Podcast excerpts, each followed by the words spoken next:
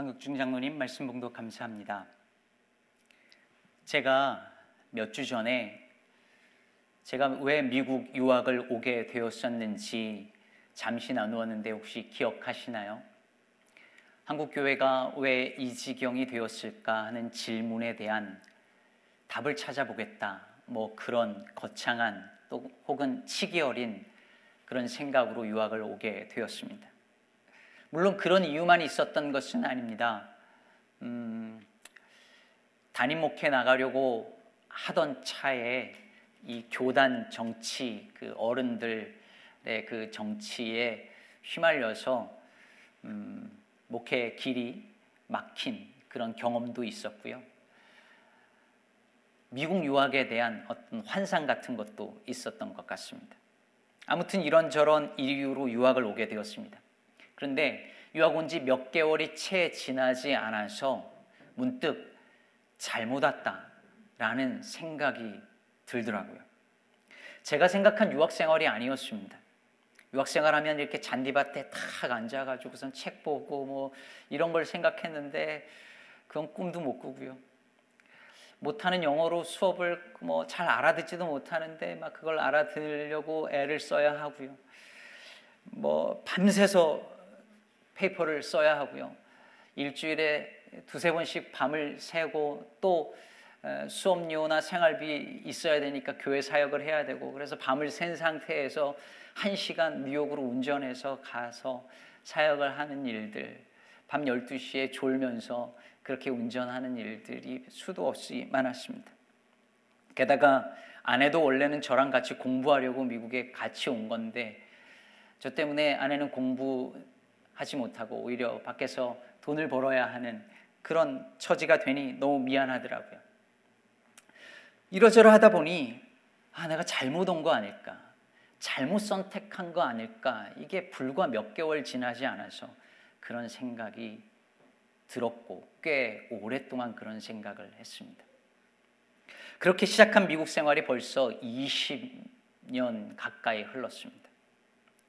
그리고 지금에 와서야 제가 고백할 수 있는 것은 제가 미국으로 올 그 계획을 하고 선택을 한 것 같지만 사실은 하나님이 저를 이곳으로 보내셨다는 고백입니다.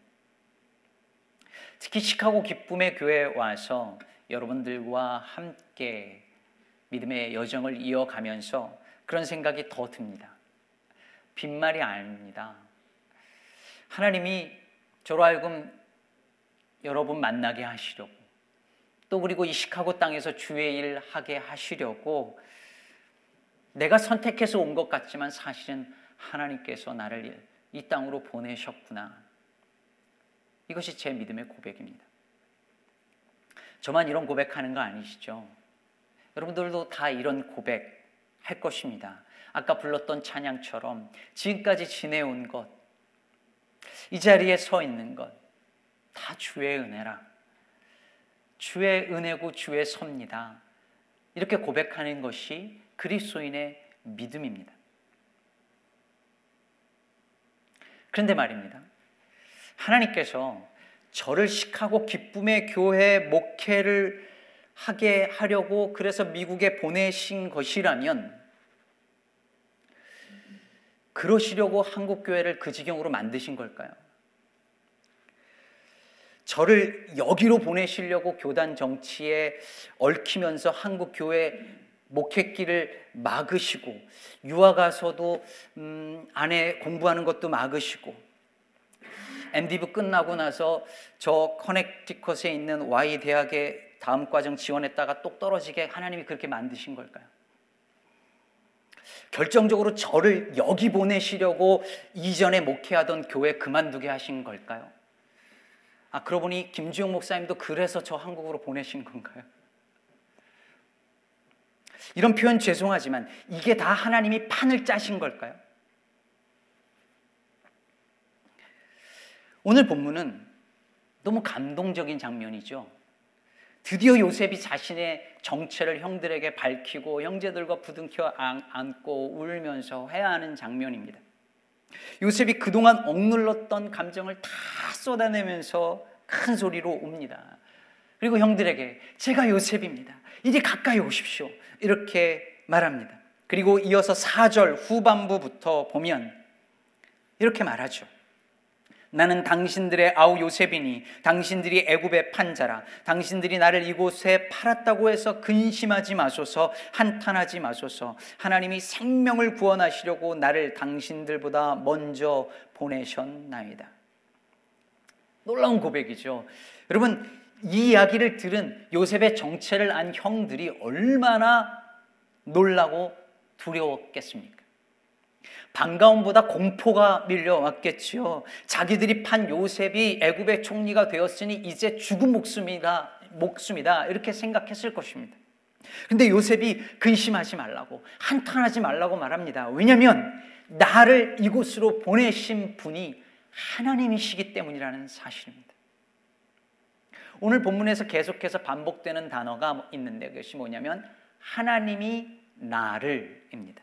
먼저 5절 하반부에 보면 하나님이 생명을 구원하시려고 나를 당신들보다 먼저 보내셨나이다 라고 하고 7절 보면 하나님이 큰 구원으로 당신들의 생명을 보존하고 당신들의 우소원을 세상에 두시려고 나를 당신들보다 먼저 보내셨나니 라고 하죠. 이어서 8절에서도 그런 즉 나를 이리로 보낸 이는 당신들이 아니요 하나님이시라 하나님이 나를 바로에게 아버지로 삼으시고 그 온 집의 주로 삼으시며 애굽 온 땅의 통치자로 삼으셨나이다라고 합니다. 8절에서는 아예 요셉을 애굽으로 보낸 이가 형들이 아니고 하나님이시다라고 말합니다. 요약하면 야곱 가족의 생명을 구원하시고 그 후손을 세우기 위해서 형들이 아니라 하나님이 요셉을 애굽으로 먼저 보내셨다는 말입니다. 여러분, 이것은 요셉 이야기의 결론이자 주제예요. 요셉 이야기는 요셉이 얼마나 훌륭한 사람인가라는 것을 보여주는 이야기가 아니고 지난주 말씀드렸던 것처럼 한 이민자의 성공담이나 출세 이야기가 아니라 하나님께서 요셉을 통해 그 땅으로 야곱 가정을 내려오게 하시고 그 그들의 생명을 구원하시고 그들로 민족을 이루어서 아브라함에게 약속하셨던 그 언약을 지키시게 하시는 하나님의 구원 이야기입니다. 요셉이 그걸 깨달은 거예요. 그리고 그걸 깨닫고 나니까 즉 하나님의 큰 구원 이야기 속에서 자기의 이야기가 인생 이야기가 자기가 겪은 고난 이야기가 어느 지점에 놓여 있는지 이게 어디로 흘러왔는지를 깨닫고 나니까 이 모든 일이 이해가 되기 시작하고 심지어 자기를 판 형들도 용서할 수 있게 된 거죠. 하나님의 섭리의 관점으로 자기의 인생을 해석하니까 불평할 것도 원망할 것도 복수할 이유도 없는 것입니다. 바로 이것이 하나님의 섭리를 믿는 사람만이 가질 수 있는 신앙의 신비자 능력입니다. 이런 믿음이 우리를 내 인생에 대한 불평과 원망으로부터 헤어나올 수 있도록 도와주고 인생을 후회하기보다 감사하게 만들며 심지어 누군가를 용서하고 화해할 수 있게 만듭니다. 그런데 여러분, 궁금하지 않으신가요? 만일 이 모든 일을 위해서 하나님이 요셉을 애굽으로 보내신 것이라면 그럼 하나님이 형들을 시켜서 요셉의 옷을 벗기고 구덩이에 빠뜨리게 한 건가요? 하나님이 요셉을 애굽의 노예로 파르신 건가요? 결국은 이런 일이 일어나게 하기 위해서 그래서 하나님이 보디발의 집으로 팔려가게 만들고 거기서 보디발의 아내의 유혹을 받게 만든 다음에 강간 미수범이 돼서 감옥에 갇히게 한 건가요? 거기서 술 맡은 관원의 꿈을 풀어주기 위, 하기 위해서 그러셨을까요? 그리고 그 술 맡은 관원이 요셉과 한 그 약속을 깜빡 잊게 만드시고 그랬다가 바로가 자기가 꾼 꿈이 너무 궁금해서 미칠 지경이 될 때 딱 그때 그 타이밍에 딱 생각나게 만드신 걸까요? 그러려고 요셉을 계속 그 감옥에 두신 걸까요? 이 모든 것을 다 하나님이 하신 걸까요? 만일 그렇다면, 이게 다 하나님이 하신 거라면, 그렇다면 요셉의 형들은 잘못한 게 없죠. 어차피 이게 다 하나님이 요셉을 애굽으로 보내시기 위하여서 하나님이 총리로 그를 삼으사 모두를 구원하시려고 하나님이 벌인 일이라면 형들이 무슨 잘못이 있습니까? 어차피 다 그렇게 흘러가게 되어 있는데. 이렇게 생각하는 것이 바로 운명론입니다. 우리 문화에서는 그걸 팔자라고 부르죠. 다 그렇게 흘러가게 되어 있기 때문에 인간이 아무리 노력해 봐도 어차피 정해진 대로 이루어진다는 것입니다. 그래서 운명론은 인간의 책임을 회피하게 만듭니다. 하지만 운명은 기독교 신앙이 말하는 섭리와 다릅니다. 섭리는 인간의 자유의지나 선택을 무시하고 하나님 마음대로 하는 게 아닙니다. 어차피 하나님이 다 하실 건데 뭐 하면서 자기의 책임을 회피하는 것은 섭리의 신앙, 섭리를 믿는 신앙이 아닙니다. 뉴저지 찬양교회 허봉기 목사님이 쓰신 책에서 읽은 일화인데요. 어느 집사님이 길을 걸어가고 있었답니다. 배가 출출한데 이렇게 고구마가 있어서 딱 하나만 캐 먹으려고 했는데 이 고구마가 줄줄이 그냥 따라 나오네요. 그래서 어, 가지고 있던 자루에 주섬주섬 담으면서 생각한 거예요. 아이고 뭐 주님 뜻이면 할 수 없지 뭐 이게 계속 나오네. 아이고 뭐 주님 뜻인가 보네 하면서 다 담은 거예요. 그러다 주인에게 들켜서 흠씬 두들겨 맞았습니다. 그래서 두들겨 맞아서 이제 뭐 누워 있는 이 교인 또 목사님이 신방을 갔나 보죠. 근데 이런 경우에 할 말이 마땅치 않으니까 목사님이 그냥 대충 아, 이렇게 찬송하고 기도하고 얼마나 아프시냐고 그냥 두리뭉실 위로하고 나오려는데 그 집사님이 그러더랍니다. 목사님 너무 걱정하지 마십시오. 이건 우리 주님이 당한 고난에 비하면 아무것도 아닙니다. 그러더래요. 홍기 목사님이 그 밑에 이렇게 한 줄을 더 쓰셨어요. 그의 말대로 아무것도 아닌 고난이 있다.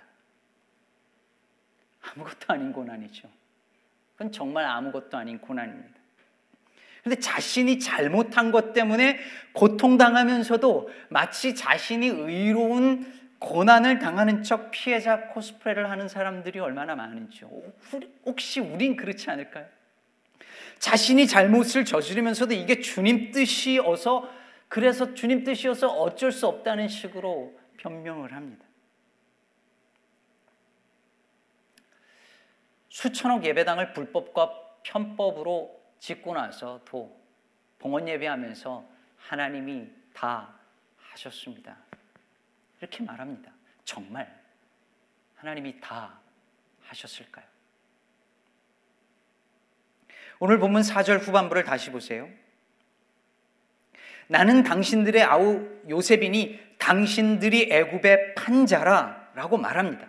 5절에서도 당신들이 나를 이곳에 팔았다고 명확하게 말합니다. 하나님이 하나님의 섭리하에서 요셉을 애굽으로 보내신 것이 우리의 신앙의 고백이고 요셉의 신앙의 고백이지만 그렇다고 요셉을 형들이 애굽에 판 사실이 변하지는 않습니다. 이 형들은 분명히 요셉을 죽이려고 구덩이에 던졌고 동생을 미디안 상인들에게 팔았습니다. 그것은 분명히 그 형들의 범죄였습니다. 그러므로 사랑하는 성도 여러분, 오늘 본문에서 절대 잊지 말아야 할 것은 하나님이 생명을 구원하시려고 나를 당신들보다 먼저 보내셨나이다 라고 말한 이가 형들이 아니고 요셉이었다는 사실입니다. 만약에 만약에 5절을 형들이 요셉에게 이렇게 말했다고 생각해 보세요. 우리들이 당신을 이곳에 팔았다고 해서 근심하지 마소서. 한탄하지 마소서. 하나님이 생명을 구원하시려고 당신을 우리보들, 우리들보다 먼저 보냈나이다. 형들이 요셉에게 이렇게 얘기했다고 해보세요. 여러분, 내용은, 말의 내용은 다 똑같은데 전혀 다르게 들리죠.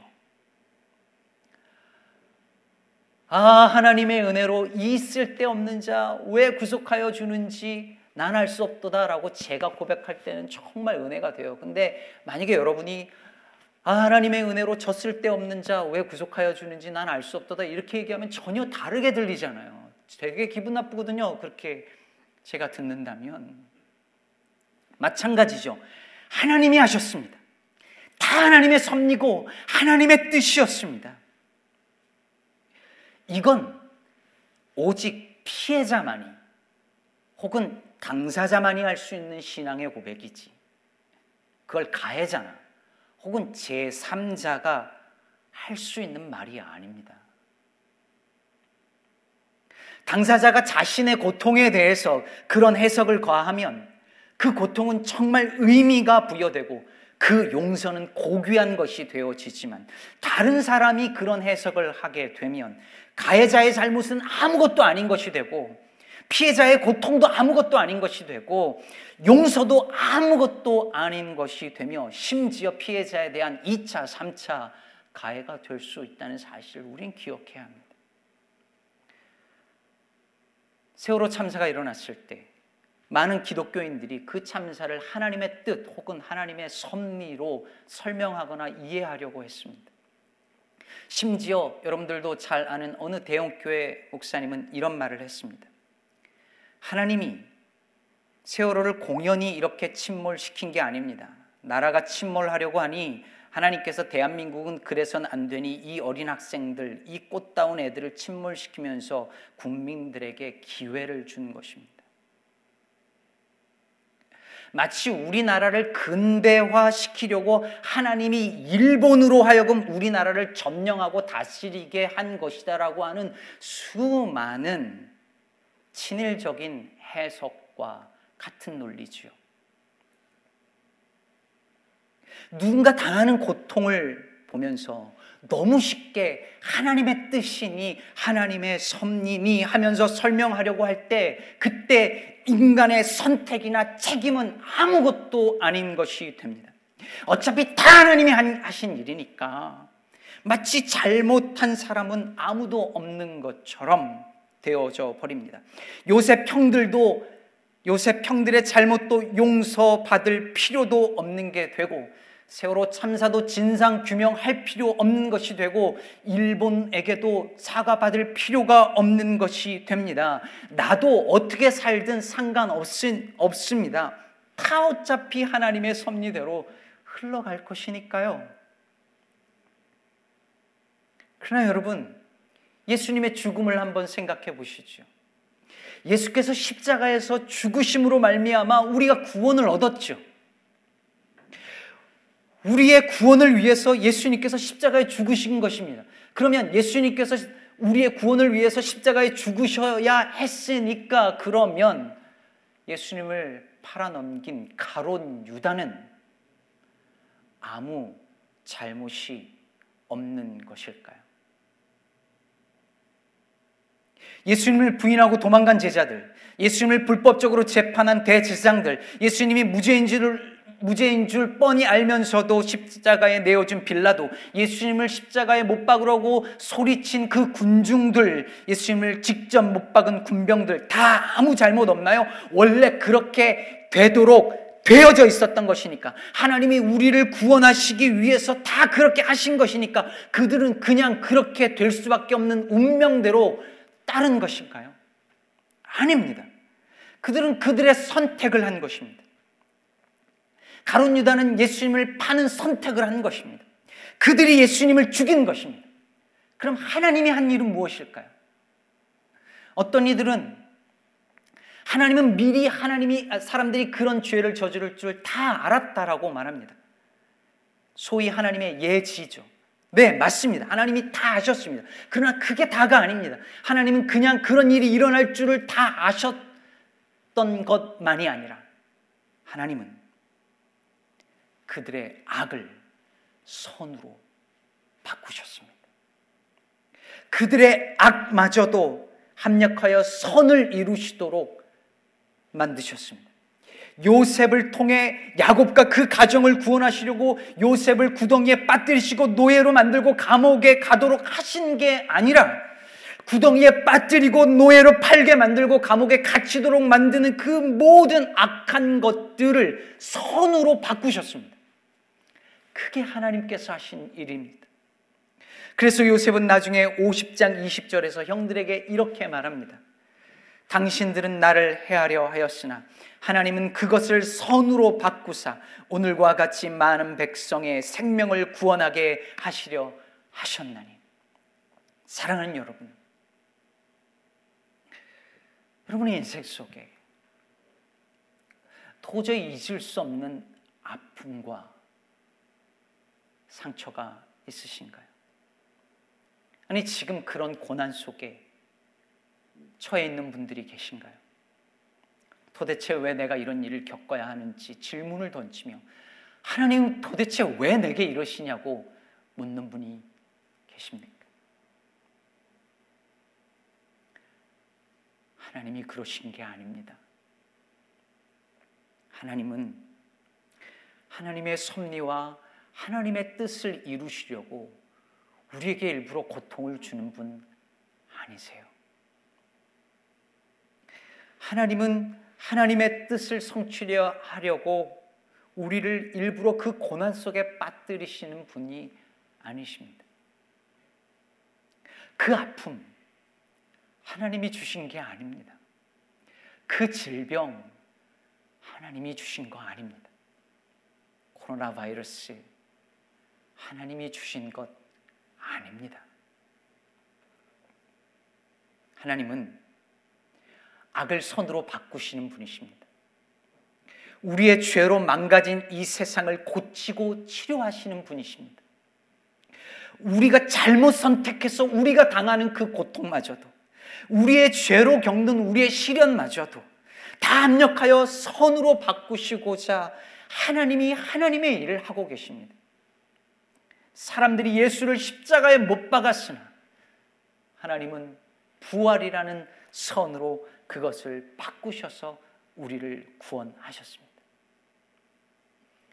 제가 개인적으로 좋아하지만 회중 찬양으로 잘 선택하기 주저하는 찬송가가 있습니다.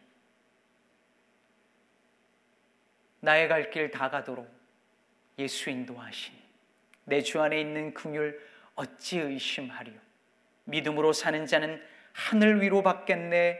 무슨 일을 만나든지 만사형통하리라. 무슨 일을 만나든지 만사형통하리라.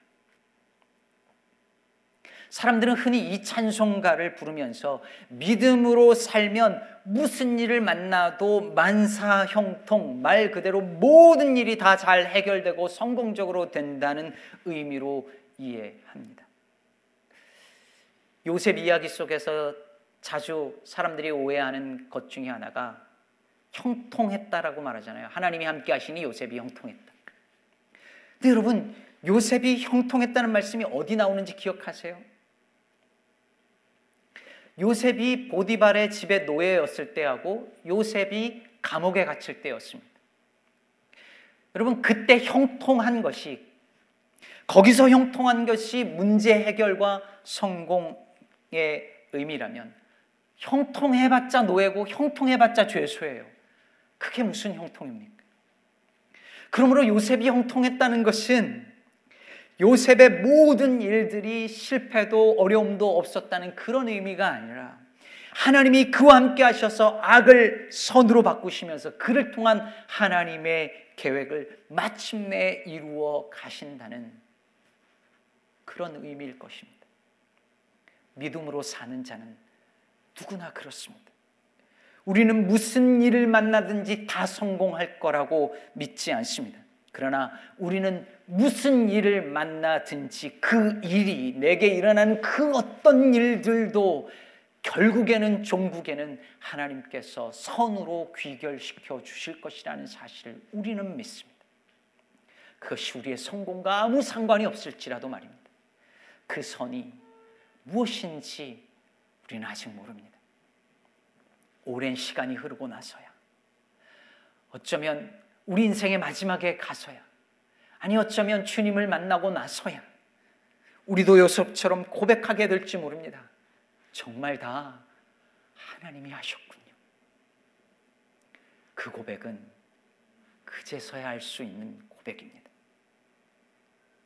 그것이 운명을 뜻하는 것이 아니기 때문에 우리는 운명에 맡겨 사는 것이 아니라 오늘도 믿음의 선택을 하며 살아야 할 줄로 믿습니다.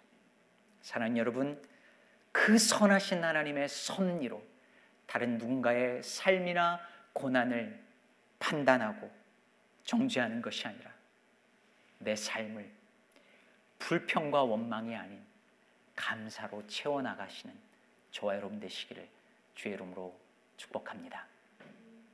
아멘. 기도하겠습니다.